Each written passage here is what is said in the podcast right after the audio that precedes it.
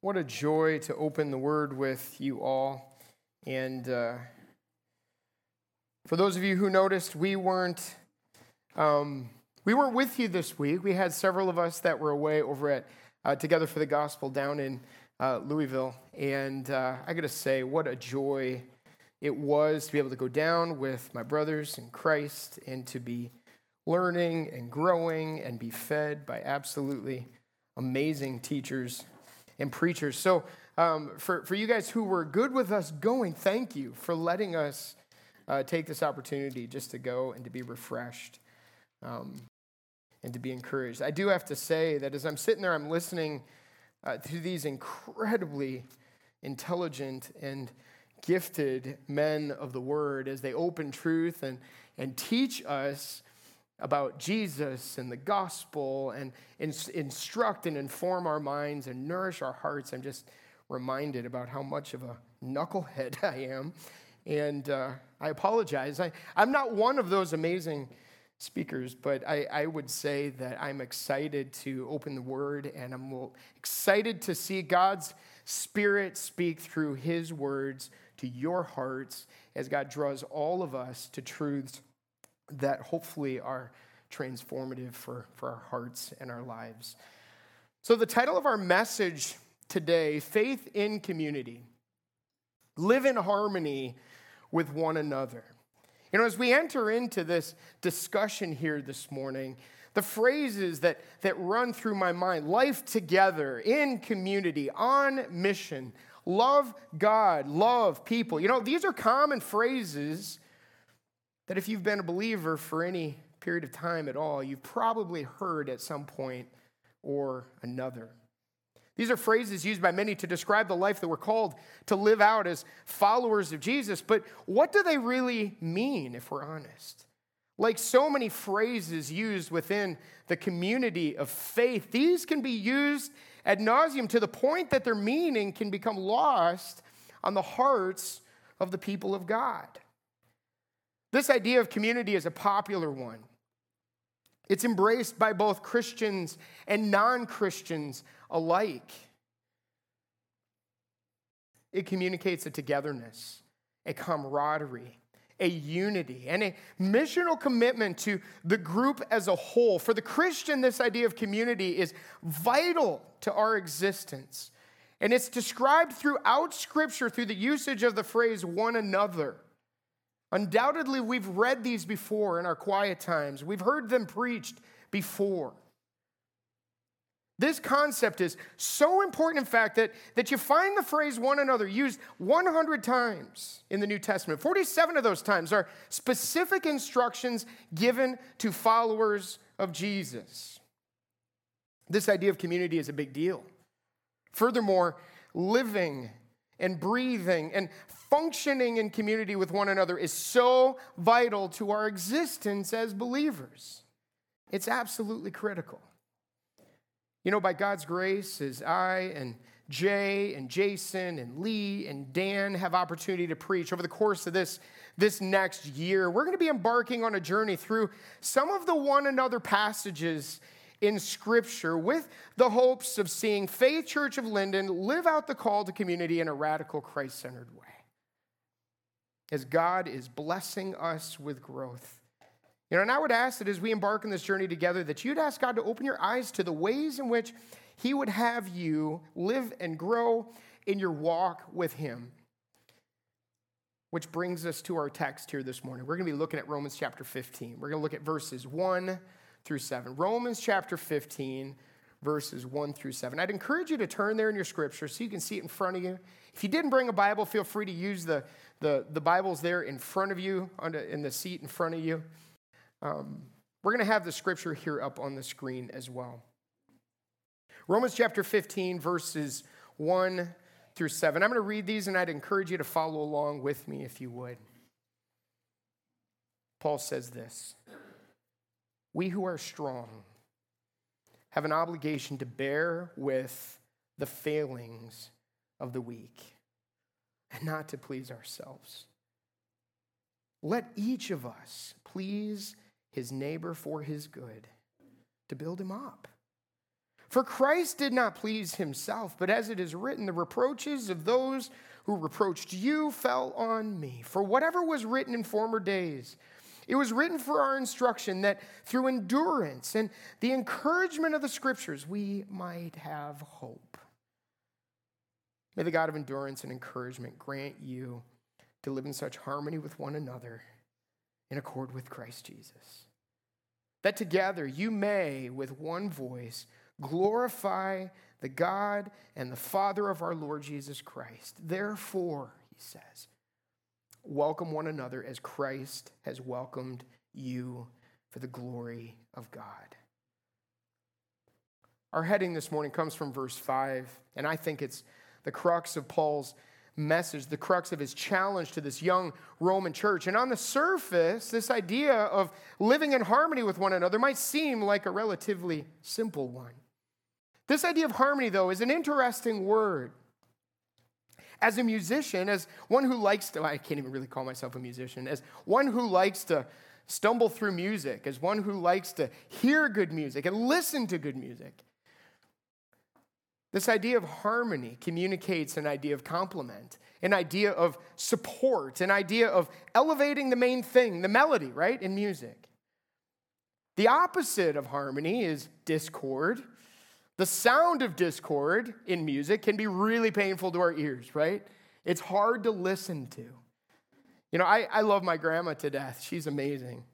She sings her brains out every time she gathers in worship. And she struggles to find harmony. But man, her heart is rich and full and rejoicing, and she sings her brains out.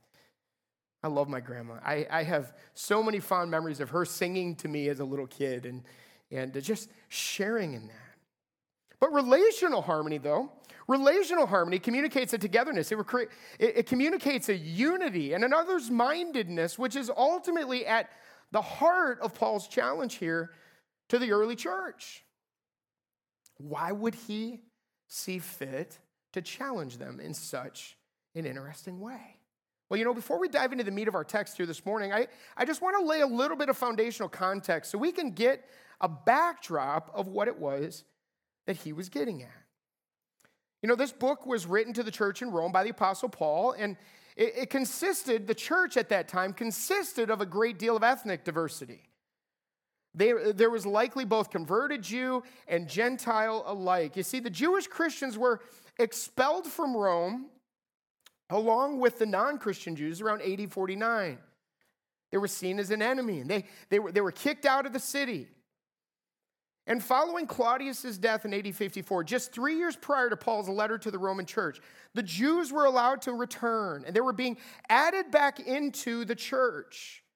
And this would have had a tremendous impact on the Roman house churches that were meeting without any Jewish Christian leadership at the time.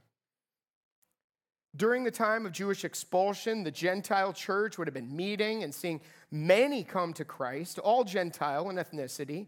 And upon ret- return of the Jews, they would have seen a church in Rome that was far more Gentile than Jew. Things were changing for their little house churches. This expulsion and return would have likely led to an identity crisis of sorts. You can imagine, right? The difficulty, this influx of hurting people prior to the expulsion, the eyes, in the eyes of the Romans, Christianity would have been viewed as a subset of Judaism. And as the Jews returned to find the church led entirely by Gentile Christians, the non Christian Jews would have a growing level of prejudice towards these returning Christian Jews. This would have undoubtedly created a challenge, to be sure. There was a, a great deal of ethnic diversity. There was a great deal of uh, economic diversity. The church in Rome was living during incredibly challenging times. During, it was written around AD 57. And Nero was emperor in Rome. You've likely heard some things about Nero, I'm sure. He was the emperor in Rome, coming into power around AD 54. There was a lot of political unrest. There was the devaluing of human life. It was gut wrenching. I mean, you, you think we're living during tough times today? I mean, they, they were living during incredibly difficult times back then. The devaluing of human life, failing social programs, erratic and unpredictable leadership, which led to extreme poverty, So the church was pressured to be sure. And the people that were coming in were dealing with baggage, they were dealing with struggles, they were dealing with burdens. There was social inequality. There was a lot of different things that were hitting the church from a variety of different angles. They were battling, they were struggling. They were living in the midst of an incredibly difficult climate, which led to Paul's challenge in Romans chapter 12 when he said, Don't be conformed to this world, but be transformed by the renewing of your mind. He wanted them to think differently, to live differently, to walk in a way that reflected a value system that was not of this world. You know, brothers and sisters, as I think about this challenge in 2022, the world in which we live is no less challenging, right? No less complicated, no less chaotic. And sadly, for, for many in our natural, reclusive, Midwestern culture. Leaning into one another is a thought that is oftentimes far from our minds. Foolishly, we turn inward, and thus we fail in the silence of our own hearts. Let me urge you this morning that living as Christ followers and living in harmony with one another means rejecting the societal norms of inequality and social isolation and relational selfishness to embrace a new way, a, a life giving way, ultimately a mission mobilizing way. And this is what God desires for all of us to turn our worlds upside down and to give us a new passion, a new mission, a new heartbeat. You know, for the first century church, this new way would set them apart from the rest of the world. And it would enable them to live the life of faith that Jesus intended in community. And just as Paul desired this life for them in the first century, he desires it for us in 2022 and beyond. So, what does this harmony look like according to the text? Well, Paul opens up in verse 1. He says this He says in verse 1 Bear with the failings of the weak. That's your first main point in your outline here this morning. Bear with the failings of the weak. Well, what does it mean to bear with? I think bearing with means a few different things for us as believers. I, I think bearing with means be patient in the struggles of others. Be patient in the struggles of others. You know, the early Roman church would have had a great many struggles as the influx of broken Jewish Christians would have had a significant impact on this young and growing body. They were feeling the pinch, they were feeling the pain, they were struggling with one another, and they were having a hard time living out the gospel and living like Jesus intended. Many people definitely equaled more burdens and Paul knew that the early church would have a difficult time integrating these new believers into their midst. Prejudice, impatience, intolerance would have been a very real battle for them living during this time. So, in light of all that they were going through, he challenges them, right? Be patient in their struggles. Well, what does this look like? How are they to do this in a, in a loving way, in a gentle way, in a gospel way? What does this look like? Well, I think it's simple. If I'm going to be patient with the struggles of others, I need to be sensitive to their insecurities. As I look around to my brothers and sisters in Christ, I recognize that we're all coming with baggage. We're all coming with struggles. We're all coming with difficulties.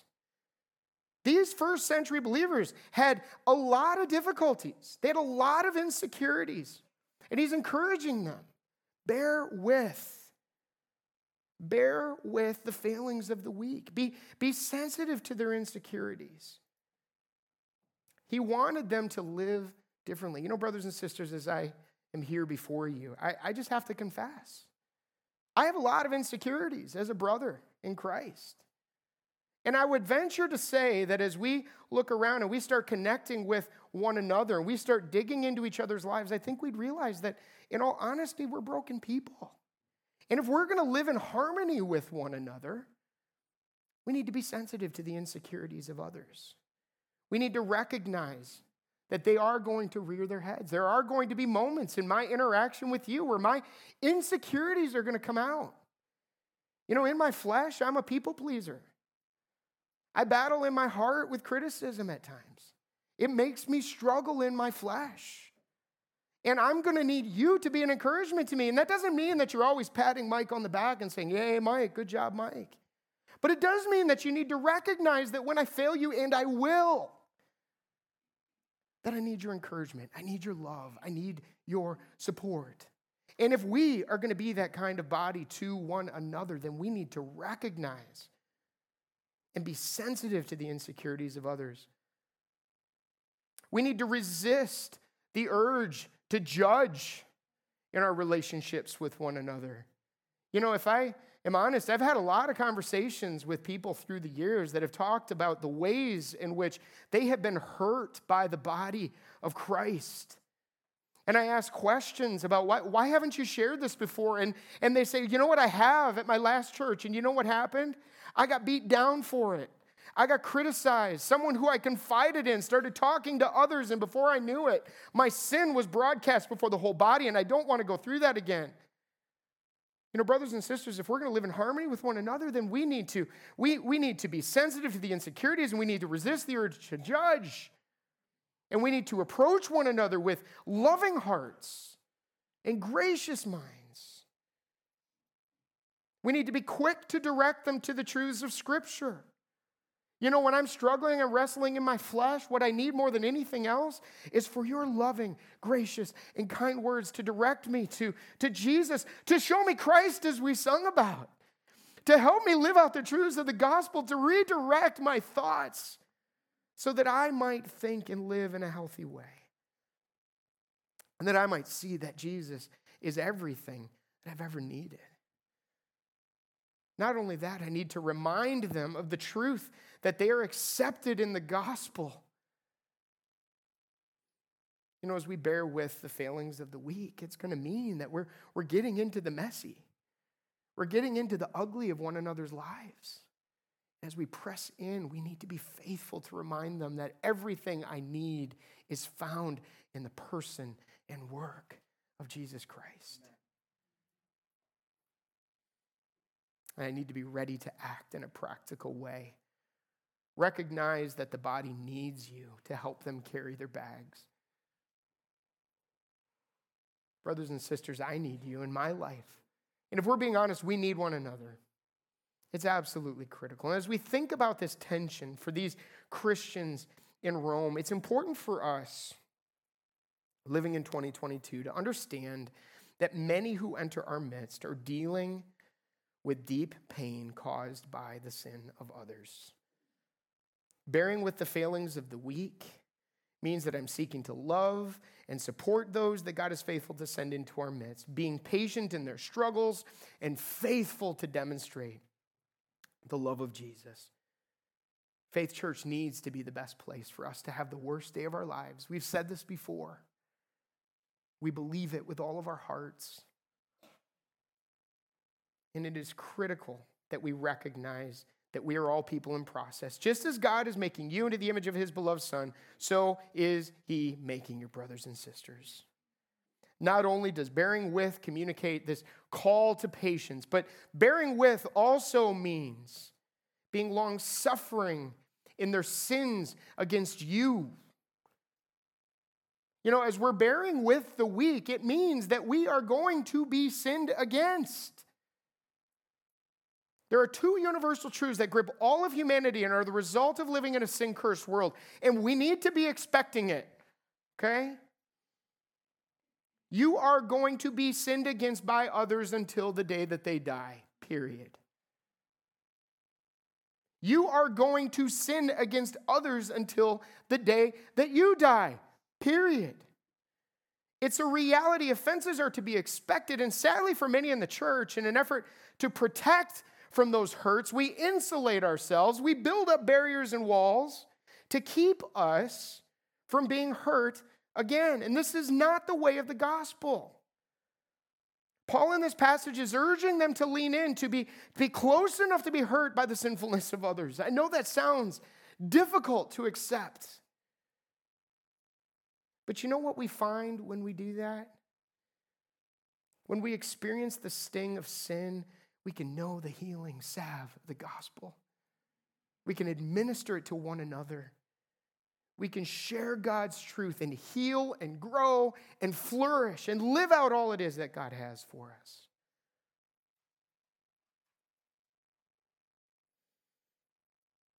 What does this look like? Well, as we're long suffering in the sins of others, we're, we're, we're called to be ready to forgive, being quick to forgive. And this forgiveness means I'm recognizing I'm recognizing those hurts and those offenses. And as I think about the relationships that God has placed in my path, it means I'm thinking differently about those offenses. What did it mean for them? Forgiveness quite simply meant a releasing of debt. It means that for me as well, a decision to no longer hold the offense against their account. And I think as we're leaning into one another and we're bearing with the failings of the weak, we're bearing with the shortcomings of others, we should expect that we're going to be sinned against. And when we're sinned against, we need to be ready to respond in a gospel way. So you might be asking yourself, how do I know when forgiveness is a struggle in my own heart? Just a few things that I want to point us to. A couple of questions, things I asked of myself.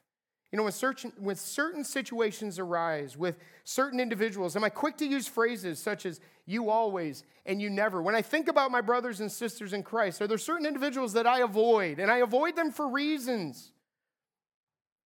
And when things arise in that relationship, I find myself thinking to myself, you always or you never or this or that or the other. I'm struggling. Another question Do I find myself talking to others about my hurts? Gossip.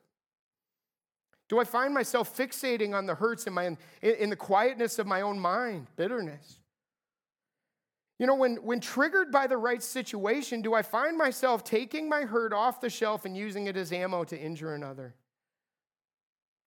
That's often my battle in my own heart.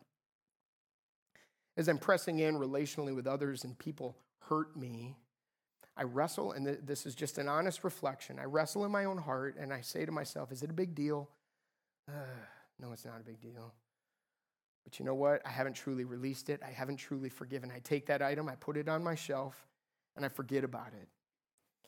Until that individual does something again, then that item gets taken off the shelf and it gets used as ammo, and I blow up in an unhealthy way. It happens all too often.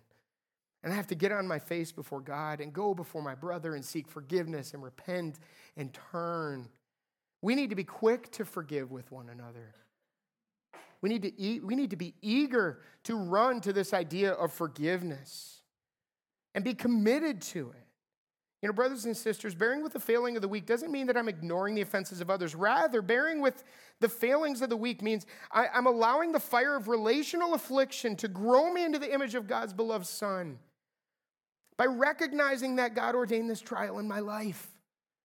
And furthermore, if, if God is in it, then it means that He's ordained it for my good. So I need to thank Him for it. I need to forgive in prayer. And by God's grace, release the debt and ask God to teach me all that He has for me in this trial. And to grant me the strength to obey Him and not my flesh tendencies. This takes effort, it takes intentionality. It needs to be my heart. Not only do I need to be quick to forgive, but I need to be eager to restore. The aim in my relationship, the aim in my forgiveness. I'm bearing with the failings of the weak. I'm releasing the sin debts of others. I'm embracing them in love for the ultimate goal of restoration.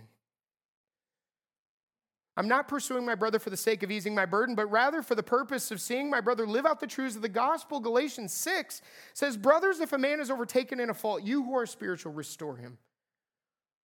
This is part of what it means to bear with the failings of the weak. We press in with one another. My desire must be to see the grace of God flourish not only in my own heart, but also in the hearts of the weak. Earnestly seeking opportunities to pursue and restore. This kind of love is active, it's intentional, it's unrelenting. Bear with the failings of the weak. This brings us to our second point this morning. Not only do we live in harmony with one another by bearing with the failings of the weak, but we also live in harmony with one another by purposing to edify. We see this in verse 2. What does this look like, you might ask? Well, I think it's simple. Let good be our goal. Paul says in verse 2 let each of us please his neighbor for his good to build him up. In order for us to fully understand what this means, I think it's important for us to understand what it doesn't mean. This does not mean merely making someone feel good in the midst of their weakness. That's not what he's talking about. This does not mean avoiding the difficult conversations that are necessary for genuine growth. This does not mean a fixation and fulfillment of the desires of another. I'm not just simply tickling someone's ears, giving them what they want. That's not what he's saying here. Rather, the good goal that ought to reign in our hearts as we relate to one another needs to be marked by a recognition that God desires to use you in the process of sanctification, making this person, making your own heart, growing into the image of Jesus Christ, God's beloved Son. As Romans 8 says, Paul is clear that conformity to the image of Jesus is the work that God is ever faithful to complete. This harmoniously together mindset was meant to propel that mission through ultimately to completion. You are part of the process that God is using to bring about his greatest good in the heart of another. Love it. Lean into it and watch God work through you. But not only that, it's a recognition that everything I think, say, and do matters as it relates to my relationship with my brothers and sisters in Christ. It's instrumental to shaping the community that God has called us to as brothers and sisters. You know, as we're seeking to evaluate how we're doing in this, this idea of building up, this idea of edifying, this idea of encouraging and admonishing and strengthening one another, I asked a few questions in my own heart just to evaluate you know, when I'm with my brothers and sisters in Christ, am I more prone to talk about current issues of interest than I am about things of the Lord? Am I ready to dive in deeply? Or am I easier, finding it easier to talk about things such as sports, news, current events, weather, politics, hobbies, etc., fill in the blank? Or when I get together with my brothers and sisters in Christ? Am I eager to pursue? How, how was your week? What has God been teaching you? What are some of the areas in which I can press into your life this week? Eager to be an encouragement. Another question Am I more concerned about the opinions of others than I am about pressing into the weighty issues relating to their walk with God? You know, if I ask this question, they're going to think X, Y, or Z. They might judge me, they might, they might struggle with this question. Do I hide when I'm confronted? Am I quick to deflect when approached regarding the weighty issues relating to my walk? Am I prone to transparency even when it reveals my failure? You know, if I were to use a pie chart to demonstrate the percentage of my day, the percentage of my communication that's devoted to the good of building up both others and myself, what would it reveal? That's a tricky one for my own heart. It's a difficult one to swallow. Truthfully, brothers and sisters, there's a lot of things we say that are meaningless and worthless.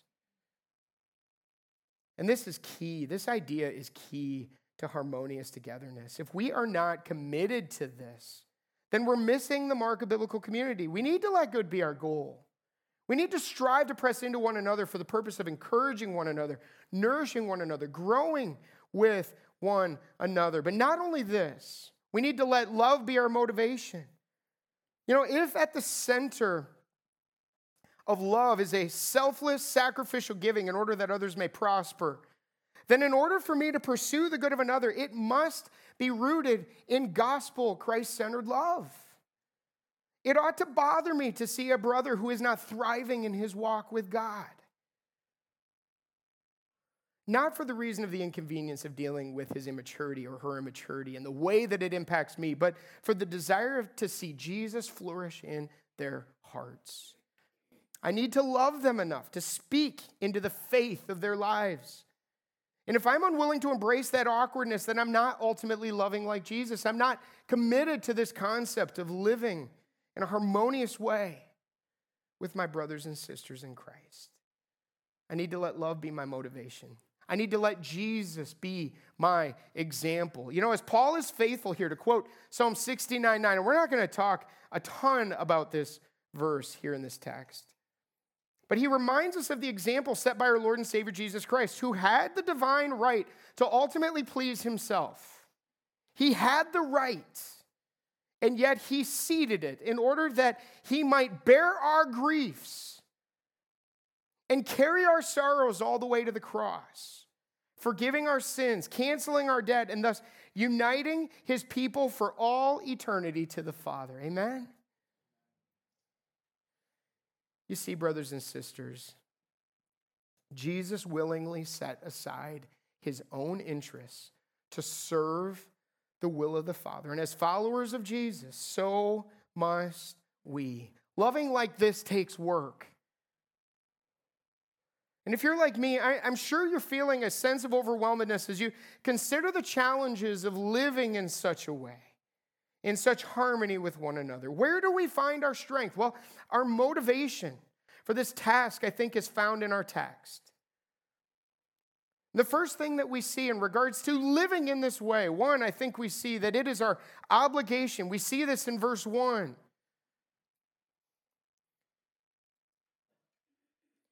We who are strong have an obligation to bear with the failings of the weak. Now, why would Paul say this? It's our obligation. Well, I think it's simple. The forgiven must forgive. Ephesians 4:32 be kind one to another tenderhearted forgiving one another even as God in Christ has forgiven you bear with the failings of the weak because he has borne with your failings while we were still sinners, we were enemies of him. He loved us. He demonstrated his love for us by giving his very life for us. The forgiven must forgive. The loved must love. John 13, 35. By this will all men know that you're my disciples, that, that you have love for one another. The way that you care, the way that you live, the way that you throb for one another in the glory of God in your relationships demonstrates your commitment to the gospel. Paul says in verse 3 that Christ did not please himself, but he faithfully endured the reproach of men. He, does, his desire for me would be that I would embrace his example and seek to walk in his steps, as the Apostle Peter says. This obligation is born out of the immensity of love and kindness and forgiveness that's been poured out on us. None of us are deserving of God's mercy. None of us have earned one ounce of the favor that he poured out on us. None of us have merited anything but eternal wrath of God and separation from him for all eternity. So, how am I to respond to such love? We talked about this idea of obligation. The principle is simple grace to me, grace to you, right? Just as God has ransomed my heart, just as God has blessed my soul, just as God has been patient and long suffering with me, his understanding, his expectation is that I would extend it to my brothers and sisters in Christ. We have an obligation to bear with the failings of the weak. But not only that, it's foundational to our hope. In verse 4, it says, For whatever was written in former days was written for our instruction, that through endurance and through the encouragement of the scriptures, we might have hope. This radical Christ centeredness was meant to spur us on, it was meant to bolster our faith through faithful instruction of the word and unwavering perseverance in the midst of affliction. Furthermore, failing to lean in in this way leaves us alone and destitute in our struggles. Satan would love nothing more than to see you crushed in your weakness? Where do you find hope in the struggle? Well, I think we find hope, and we were designed to find hope through leaning into the community of faith. Because as we lean in, we're receiving the edification, we're receiving the teaching, the sound instruction, the encouragement of the word, the, the push to look to the cross, to look to the gospel, to look to Jesus. And that's what needs to be happening as we gather, brothers and sisters. It's foundational to our hope. It's empowered by the God of endurance and encouragement. Verses 5 through 7.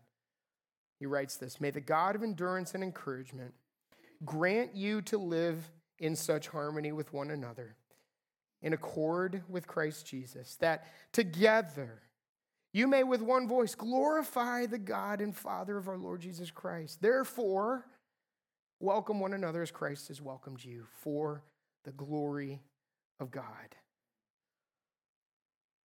This is not a strategy that you can simply will yourself to, brothers and sisters. This work is beyond our human limitations, our human failures, our human shortcomings. We need the eternally existent one. We need the great I am, the God of endurance, the God of encouragement to step into our brokenness through and through his divine power grant us the strength we need to persevere in this way with one another. And what's the goal of all of this? Well, I think the goal, first of all, is unity. He says that together we may, with one voice, glorify God. He prayed this over us in John 17, right? He prayed that we would be one, that we would be united in our passion for Him, and that out of that, that love for Him and that deep devotion for Him, it would give me a gaze on the flocks and on the people of God, and I would see the weaknesses, I would see the pain, I would see the hurt, and just as Jesus has ministered His gospel unto me, that I would shine brightly with others, and that together we would with one voice glorify God. He desires for us to have unity. He desires for us to be driven to action. He says, therefore, in light of all these truths, something I want you to do. I want you to welcome one another as God has welcomed you for the glory of God. You know, we're going to wrap up our time here this morning, and I'm going to ask the worship team to come on up as we bring this to a close. And you might be asking yourself as we consider this text what do I do with these truths? What do I do? How do I respond in a way that brings honor and glory to Jesus in all of this? For some, this way of life is really foreign to you because you've yet to receive the foundational gift of God that enables harmony in this way. And if you're sitting here today, if you're visiting with us today, and this way sounds strange because the gospel has yet to penetrate your hearts. Let me tell you, brothers and sisters, let me, let me tell you, visitors in our midst, that Jesus came and he lived the life that we couldn't live because we were all sold under sin. We were walking according to the course of this world. We were in bondage. We were a slave to our sin. And because of our sin, we were destined to live a life eternally separated from the God of heaven. And God sent his son, Jesus, into this broken world in which we live. He lived the life that we couldn't live. He took on that sin debt that we all deserved. And in his grace and in his kindness and in his mercy, he gave us the life that he had earned. And he took on our death. He died on the cross. He paid that debt for you so that we could live and walk in obedience to Him, so that we would have a basis and a grounds for this harmonious way of life with one another. And if that's the first time you've ever heard that message, I'm sure you have questions. Seek us out. We would love to talk with you and share with you about what it means to live and walk in a way that brings honor and glory to Jesus. And how do you receive that gift of eternal life? But for others who have received the gospel, it's time for us to live out in a way that God intended. Live out the gospel in a way that God intended for us.